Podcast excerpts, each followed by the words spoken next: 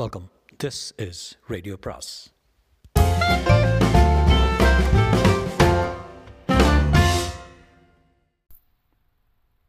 அனைவருக்கும் அன்பு வணக்கம். சுஜாதாவின் மற்றொரு நாவல், குறு நாவல் தான் இது, ரொம்ப பெருசெல்லாம் இல்லை.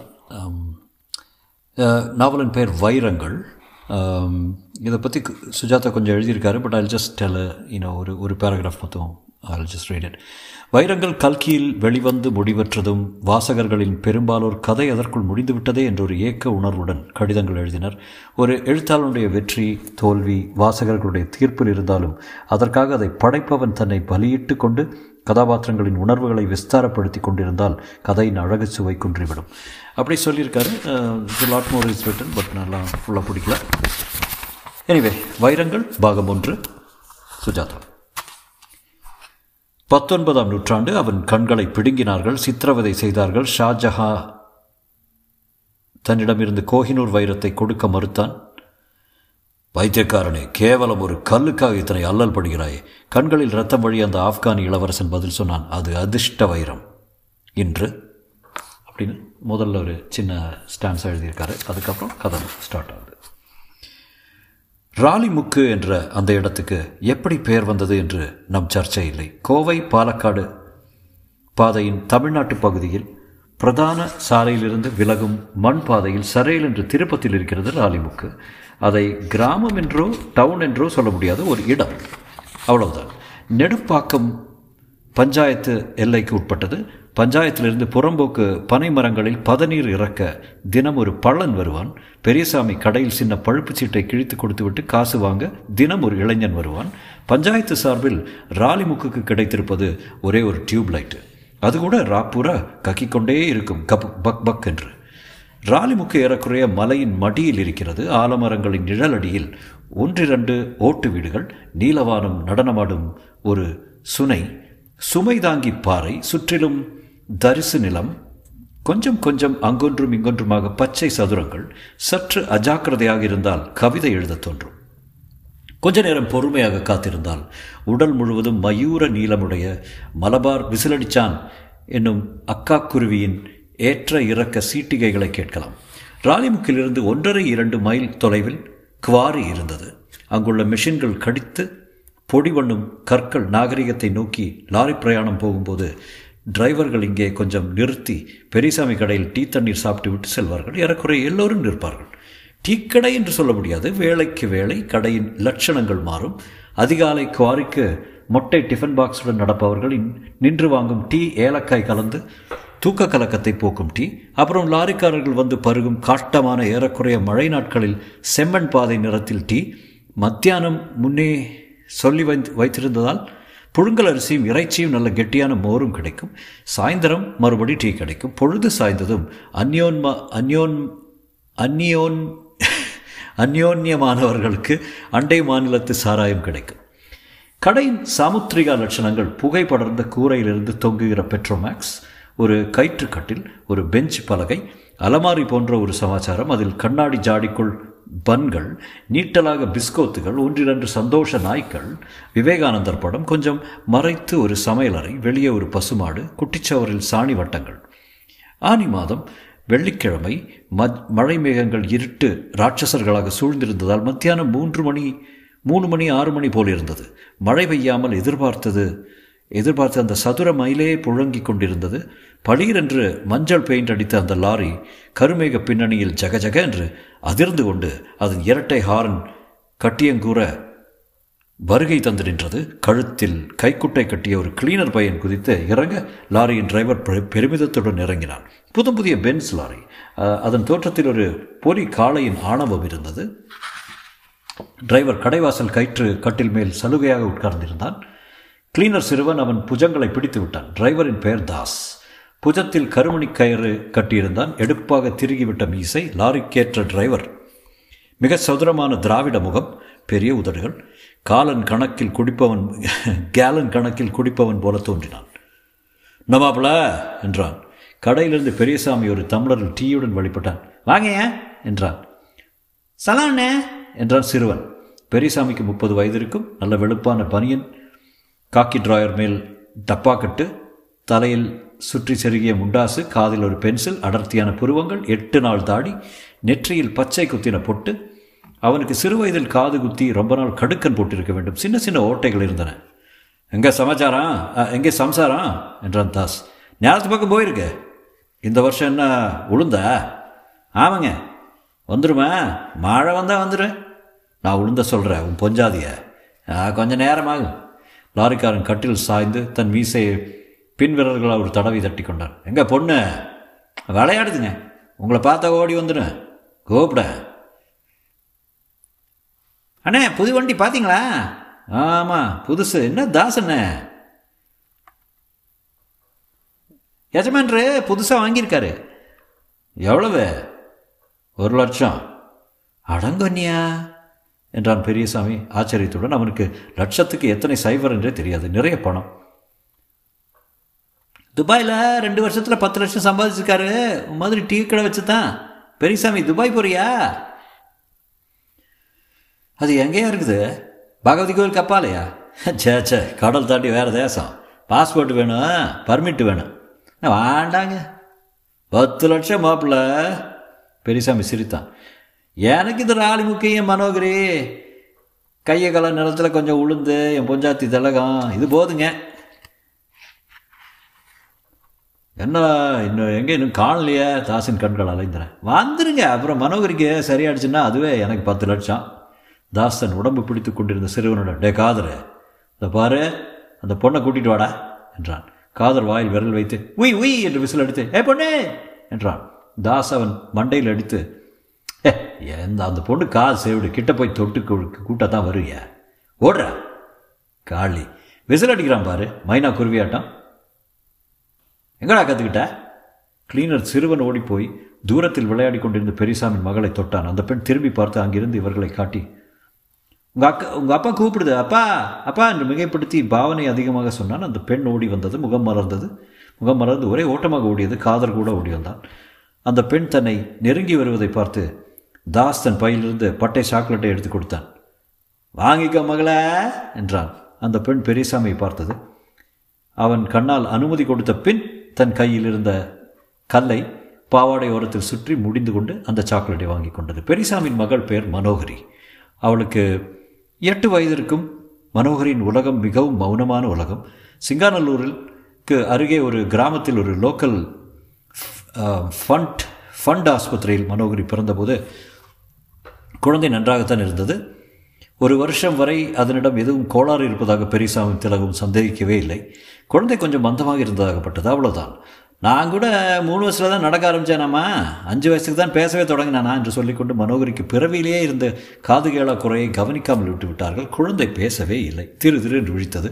அஞ்சாம் வயசில் கோயம்புத்தூரில் பெரிய ஆஸ்பத்திரியில் கொண்டு போய் காட்டின போது காதில் மருந்து போட்டார்கள். பெருசாக ஹெட்ஃபோன் மாட்டி ஏதேதோ கருவிகளை திருகி திருகி பார்த்து பழுப்பு காகிதத்தில் எழுதி எழுதி திரும்ப திரும்ப வர சொல்லி கடைசியில், சின்ன பிள்ளையிலேயே கொண்டு வந்திருக்குன்னு, காது கேட்குற நரம்புகள்னால் டேமேஜ் ஆகிருக்குது என்றார்கள். பேச்சாது வருங்களா? காது கேட்டால் தானே பேச்சு வரும். சரிதான். அங்கிருந்து மருதமலைக்கு சென்றார்கள். முருகனுக்கு வேண்டிக் கொண்டார்கள். அப்புறம் சாமிகிரி சித்த வைத்தியரிடம் காதுக்கு தைலம் விட்டு கொண்டார்கள். தெய்வசக்தியோ அலோபதியோ ச சத்தமோ மனோகரின் மௌன உலகை கலைக்கவில்லை. பெரியசாமியும் திலகவும் ஆரோக்கியமானவர்கள் தான், திடகாத்திரமானவர்கள் தான். இருவருக்கும் பிறந்த முதல் குழந்தைக்கு இந்த பிறவிக்குறை இருப்பதற்கு கிராமத்தில் சுலபமாக காரணங்கள் கிடைத்தன. முனீஸ்வரின் கோபம், பௌர்ணமியில் பாம்பை பார்த்தது, கார்த்திகை மாதம் உண்டானது, எத்தனையோ காரணங்கள். மனோகரி பெரிய கண்களுடன் அழகாக இருந்தாள். அவள் தன் கண்களில் மனத்தின் மூலம் உணரும் பிரத்யேக உலகத்தை அச்சடித்த எழுத்தில் வார்த்தைகளில் எப்படி சொல்ல முடியும்? ஒரு புலனுணர்வு முழுமையாக நீக்கப்பட்ட மனத்திரை வடிவங்களை எப்படி நான் சொல்வேன்? மனோகரி தன் மடியில் பத்திரமாக கட்டி வைத்திருந்த கல்லை எடுத்து பெஞ்ச் மேல் வைத்து ஒரு ஆணியை ஒன்று நின்று தடவை கட் தட்டிவிட்டு காதரை பார்த்து சிரித்தாள். அந்த சிறுவன் அவளை அருகில் சென்று தன் ஒரு காதை இழுத்து அதே சமயம் நாக்கை நீட்டினான். மனோகரி நிறைய சிரித்தான். பாவங்க என்றான். சின்னதாக தூற்றல் போட்டது. தாஸ், அப்போ நான் வரேன், திரும்ப திரும்ப வரும்போது பார்க்கலாம் என்று எழுந்து, வாடா காதரே என்றார். காதர் ஒரே ஓட்டமாக ஓட லாரி புறப்பட்டதை கண்கொட்டாமல் பார்த்து கொண்டிருந்தாள் மனோகரி. லாரி கிளம்பின பின் திலகம் வந்தாள். இத்தனை நாள் இருந்தாலும் தாஸ் காத்துட்டு இருக்கார், இப்போ தான் போகிறாரு என்றார் பெரியசாமி. அவர் போகட்டும்னு தான் நான் கொஞ்சம் தள்ளியே வந்தேன் என்றாள் திலகம். ஏன் ஏன் கேட்குறது பாரு, அந்த ஆளை பார்த்தா எனக்கு பயமாக இருக்குதியா? மில்ட்ரி இருந்த ஆள் இந்த தாட்டியாக இருக்கிறாமலாம தாட்டியமாக இருந்தானே, நான் அதை சொல்லலையே. ரொம்ப நல்லவர். என் மனோகரிக்கு மிட்டாய் வாங்கி கொடுத்துருக்காரு. மனோகரி தன் பாவாடையில் மற்றொரு கோடியில் முடிந்து வைத்திருந்த கொச கொச ஒன்று இருந்த சாக்லேட் துண்டு ஒன்றை எடுத்து தன் தாய்க்கு கொடுத்தான். என் செல்லமே கண்ணுக்குட்டியே, பெற்ற தாய்க்கு முடிஞ்சு வச்சுருக்குது பாருங்க, இதுக்கு இருக்கிற சாமர்த்தியம். ஏ பைத்தியம், என்ன பார்க்குற, என்ன வேணும்? மனோகரி ம் ஆம் என்று வேறு வேறு சப்தங்கள் செய்து தன் அபரிமித சந்தோஷத்தை காட்டினாள். மனோகரிக்கும் திலகத்துக்கும் ஒருவரை ஒருவர் புரிந்து கொள்வதில் எந்தவித சிரமமும் இருந்ததில்லை. கண்களும் கைகளும் தொடுகையும் தொடுகைகளும் முத்தங்களும் அவர்கள் பாஷையில் பொதுவான போதுமான வார்த்தைகள், அந்த அகராதியில் போதுமான அன்பு பக்கங்கள் இருந்தன அவர்களுக்கு. எப்படியோ அந்த குழந்தை தன் தாயின் உதட்டு அசைவுகளுக்கு துல்லியமாக படித்து விடுவாள். எங்கடி போயிருந்த? அதோ அது வரைக்கும் என்று தூரத்தில் காட்டியது. என்ன செஞ்சுட்டு இருந்த? வீடு கட்டிக்கிட்டு இருந்தேன். மனோகரி பெஞ்ச் பக்கம் சென்று அந்த கல்லை எடுத்து வந்து காட்டினாள். இதை அங்கே கண்டெடுத்தேன். சரி என்று தலையாட்டினாள் தாய். நீ வச்சுக்க என்று சைகை செய்தது குழந்தை. சரி என்றாள் திலகம். இதை பாருங்கள், உங்கள் மகன் எனக்காக கொண்டுட்டு வந்திருக்கா கூழாங்கல் என்றாள். திலகத்துக்கு இருபத்தி ஐந்து வயசு இருக்கும். தாஸ் அவள் வருகைக்கு சற்று நேரம் காத்திருந்த ரகசியம் திலகத்தை பார்த்தவுடன் உங்களுக்கு புரியும். பெரியசாமியின் உயரமே இருந்த திலகம் வனப்பாக இருந்தாள். சற்று செம்பட்டை தலைமையர், இயற்கையாகவே முரட்டு படினமாகி அடர்ந்த தலைமையர், கண்கள் பெரிய வட்டங்களாகவும் மூக்கு சின்னதாகவும் மிகச்சிறிய உதடுகளும் சற்று அதிகப்படியான கீழுதடும் நீண்ட கழுத்தும். இதற்கு மேல் வர்ணிக்க வேண்டுமானால் ஓவியர் ஜெயராஜின் படத்தோடு ஒப்பிடலாம். திலகம் தன் நகத்தை பீத்துக்கொண்டே இருக்க, தாசே மறுபடி வரேனாரு என்றார் பெரியசாமி. எதுக்கா? உன்னை பார்க்கணுங்க. என்ன எதுக்கு பார்க்கணுமா? சும்மா தான் விசாரிக்க. தத் வேறு வேலை இல்லை. என்னடி சொல்கிற? மனோகரி அவள் புடவையை பிடித்து இழுத்து அந்த கல்லை அவள் தலைப்பில் முடிச்சு போட முயற்சி செய்து கொண்டிருந்தாள். முதல் தடவையாக திலகம் அந்த கல்லை சுற்றி கூர்ந்து நோக்கினாள். இது என்ன கல்லுங்க என்று தன் கணவனிடம் காட்டினாள். அவன் அதை வாங்கி திருப்பி திருப்பி பார்த்தான். அழுக்காக இருந்தது. உள்ளுக்குள் ஒரே ஒரு தடவை படிச்சென்றதை அவன் கவனிக்க தவறிவிட்டான். ஏ கோழங்கல்லே, அல்லது படிக்காரமாக இருக்கு என்று அதை தூக்கி எறிந்தான். மிக அழுக்கான தீட்டப்படாத அந்த கல்லின் அப்போதைய நிலையில் அதை மிக மிக விலை உயர்ந்த வைரம் என்று எவராலும் சொல்லியிருக்க முடியாது. குவாரிக்கு சென்றிருந்த தாஸின் லாரி திரும்பி வரும்போது மழை இங்கே பெய்வதில்லை என்று தீர்மானித்து தன் மின்னல் நெக்லஸ் அணிந்த கருப்பு தேவதைகளை அழைத்து கொண்டு கிழக்கே போய்விட்டது. லாரி திரும்பி வந்தபோது திலகம் கடைவாசல் நின்று கொண்டிருந்தால் தாஸ் அவளை கேபினிலிருந்து பார்த்தபோது, நிகராபாரு காதர் என்றான். காதர் கவனிக்கவில்லை. தாஸ் சட்டென்று நிறுத்தி குதித்து இறங்கினான். களத்தில் உளுந்து மூட்டைகளை மூடுவதற்கு சென்றிருந்த கணவனை அழைக்க மனோகரியை தொட்டு செய்தி சொல்ல அனுப்பினாள் திலகம். தாஸ் அவளை பார்த்து சிரித்தான். சௌக்கியமா ம் என்றாள். காதர் மனோகரி செல்வதை பார்த்து கொண்டே, அந்த பொண்ணுக்கு பேச்சு வராதுங்களா? சே, இப்படித்தாங்க உயர்ந்தவங்கள நாலு தடவை பார்த்தீங்க. தாஸ் அதற்குள் லாரி பக்கம் சென்று ஒரு பழுப்பு பொட்டலத்தை எடுத்து வந்தான். என்னது என்றாள் திலகம். சிந்தாமணியில் எடுத்தேன், எண்பத்தஞ்சு ரூபா வெளிநாட்டு சரக்கு. கட்டி பாருங்க, உங்களுக்கு நல்லாவே இருக்கேன். தாஸ் அந்த பொட்டலத்தை உருவி உள்ளே பச்சையும் கத்திரிப்பு வரணுமாக ஒரு புடவையை காண்பித்தான். திலகத்துக்கு பிடிக்கவில்லை. எடுத்துங்க, பெரியசாமி தான் வாங்கிட்டு வர சொன்னா. எண்பத்தஞ்சு ரூபாய்க்கு எங்கே போவார்? அதெல்லாம் சும்மா சொல்லியிருக்காருங்க. கையில் ஒத்தாச ஒத்த காசு கூட கிடையாது. பணத்துக்கு என்ன மெல்ல கொடுத்துக்கலாம், வச்சுங்க, அவர் வரட்டும். ஏ காதுரு, ஓடி போய் பெரியசாமி அழைச்சிட்டு வா, ஓடு. என் பொண்ணே போயிருக்குதுங்க. அண்ணே, பால்கனி டிக்கெட் கூட வாங்கிடலாம் போனேன், கிடைக்கலிங்க. நீங்கள் பார்த்தீங்களாமே, ஒரே வானம் ஒரே பூமி. இல்லைப்பா என்று சிரித்தாள் திலகம். இந்த பையன் புதுசா? ஆமாங்க, என் பேர் காதுருங்க என்று அந்த பையன் திலகத்தை பார்த்து மிகுந்த வசீகரத்துடன் சிரித்தான். சுனையடிக்கு சென்று கொண்டு சென்று கழு கழுவி தலை சீவி புதுசாக சொக்காயும் டிராயரும் மாட்ட வேண்டும் போல் இருந்தது. உங்கள் அப்பா அம்மா எல்லாரும் எங்கே என்றாள். அவங்கெல்லாம் இல்லைங்க என்றான் டீசல் இல்லை என்பது போல. தாஸ் தமாஷ் பாருங்க. டே காதுரு, எங்கடா பிறந்த என்றான். இங்கிலாந்தில் என்று கன்சுமிட்டு நான் காதர். இங்கே எப்படி வந்த? வெள்ளக்காரங்க பஸ் ஸ்டாண்டை விட்டுட்டு போயிட்டாங்க. பின்ன காதர்னு எப்படி பேர் வந்தது? அந்த பட்டறையில் பேர் வச்சாங்க, காது பெருசாக இருக்குன்னா அதனால. காதர் தாஸ் இரண்டு பேரும் சிரித்தார்கள். திலகத்துக்கு அழுகை நெஞ்சை முட்டியது. யார் பத்த பிள்ளையோ என்றான் தாஸ். காதரை ஓடி போய் பார்த்துட்டு வந்துரு, சின்ன பிள்ளை தனியாக போயிருக்குதே என்றான். காதர் கற்பனையாக லாரி ஓட்டி கொண்டே ஓடினான். திலகத்துக்கு தாஸுடன் தனியாக நிற்க பயமாக இருந்தது. தாஸ் கயிற்றுக்கட்டில் உட்கார்ந்தான். திலகம் கணவன் வரப்போகிற ஒற்றையடி பாதையை பார்க்கையில் முதுகுபூர தாஸின் பார்வையை பார்வையை உணர்ந்தாள். நேராக அவள் முன் நடந்து சென்று கடைக்குள் சென்று அந்த மர பீரோவுக்கு பின்னால் நின்றால் ஓவல்டின் டப்பாவில் சர்க்கரை கட்டியிருந்தது. நீங்கள் எப்போ எங்கள் வீட்டுக்கு வருவீங்க? அவர் வரட்டுங்க. அவன் வரமாட்டான், சொல்லி பாருங்க. வந்தால் டவுனெல்லாம் உங்களுக்கு சுற்றி காண்பிச்சு, அப்புறம் உங்கள் மகளுக்கு வைத்தியம் பார்க்க ஒரு பெரிய டாக்டரு பார்த்து ஊசி போட்டால் சரியாக போயிடும்னு சொல்லிட்டாங்கல்ல. கோபியிலிருந்து கூட அவரை பார்க்க வராங்க. அமெரிக்காவில் படித்தவர், முதலாளி முதலாளிக்கு அவர் தான் வைத்தியம்.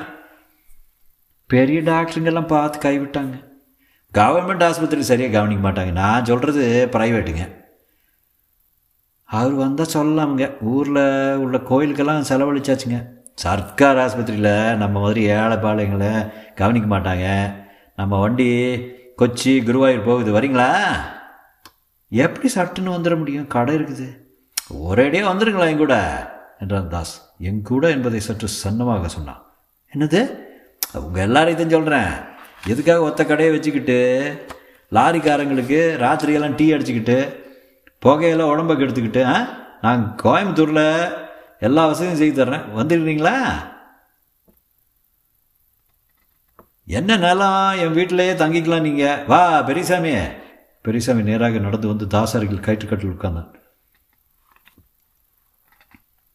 எங்கே உள்ள இருக்குது? என் தலக்க தாஸ் வந்திருக்காரு பாரு, பார்த்துங்க. என்ன போட்டலாம்? சீலை எடுத்த யாருக்கு? என் தங்கச்சிக்கு. கலரு நல்லா இல்லைன்னுச்சு. உன் சம்சாரத்துக்கு ஆகுமா பாரு. என்ன வேலை? வேலை எதுக்கே, முதல்ல உடுத்தி உடுத்தி பார்க்கட்டுமே.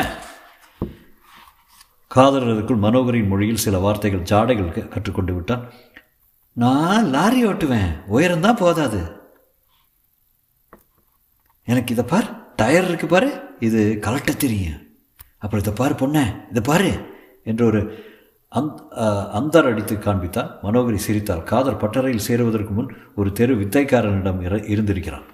வா இந்த பக்கம் வந்தேன், கேட்டா சொல்லுவேன்.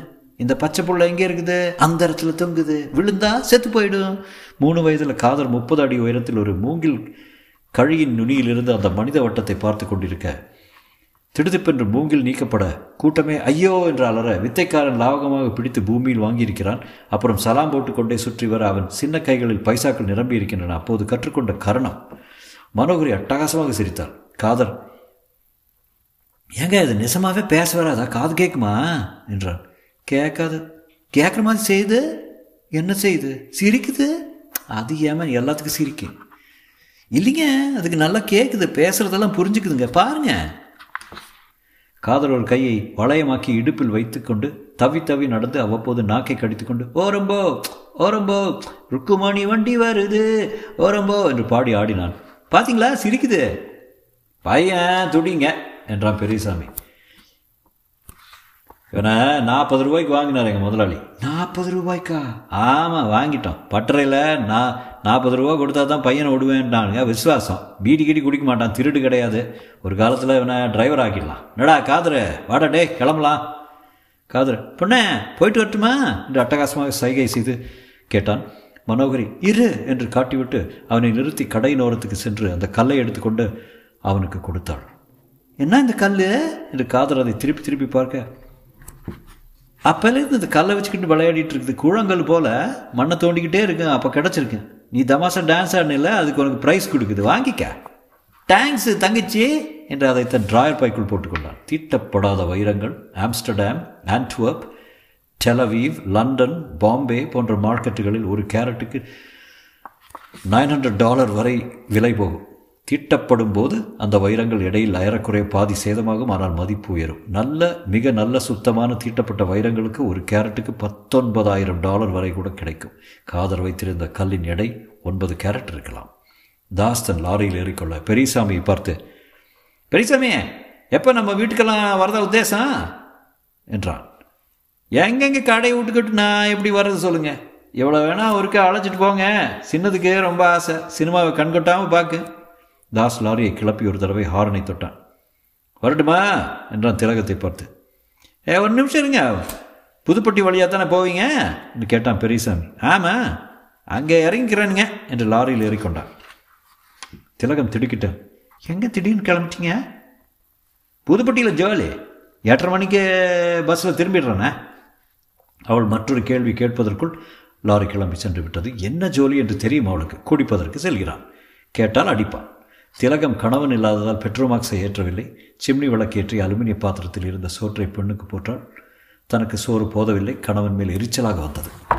ஒன்பது மணி இருட்டில் அந்த பஸ்ஸின் ஜன்னல் கண்களுக்கு தெரிய அதன் இன்ஜின் சப்தமும் கேட்க பெரியசாமி பஸ்ஸிலிருந்து உதிர்க்கப்பட்டவன் போல தளாடி கொண்டு நடந்து வந்தான். பார்த்துடாட பெரியசாமி, எங்கனாச்சோ சொன்னையில் விழுந்துட போற என்றான் பஸ் டிரைவர். போப்பா ரை. தலகா தூங்கிட்டியா?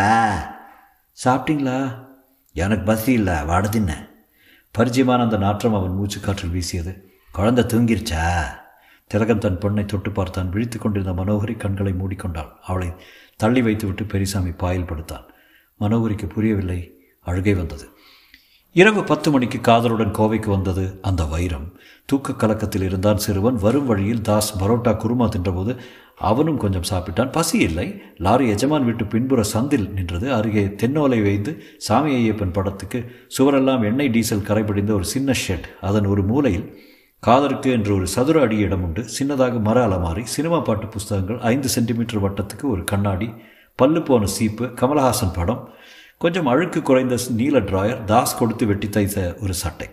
காதர் தன் டிராயர் பைக்குள் உறுத்தின கல்லை எடுத்து தன் அலமாரியில் வைத்தான். பழுப்பாகத்தான் இருந்தது. தாஸ் எல்லாவற்றையும் பூட்டிவிட்டு சாவியை சிறுவனிடம் கொடுத்து, முதலாளி வீட்டில் கொண்டு போய் கொடுத்துரு என்றான். அந்த பொண்ணு பேர் என்னங்க? எந்த பொண்ணு? அதான் அந்த ராலிமுக்கில் பார்த்தேன் ஊமை, மனோரமா மனோன் மணி ஏதோ சொன்னால அந்த அம்மா பேர் திலகம். டே காதரு, பார்த்துக்கிட்டே வா. ஒரு நாள்லாம் ஒரு நாள் நான் தாஸ் அந்த வாக்கியத்தை முடிக்கவில்லை. காதர் ஓடிப்போய்விட்டான். தொடரும்.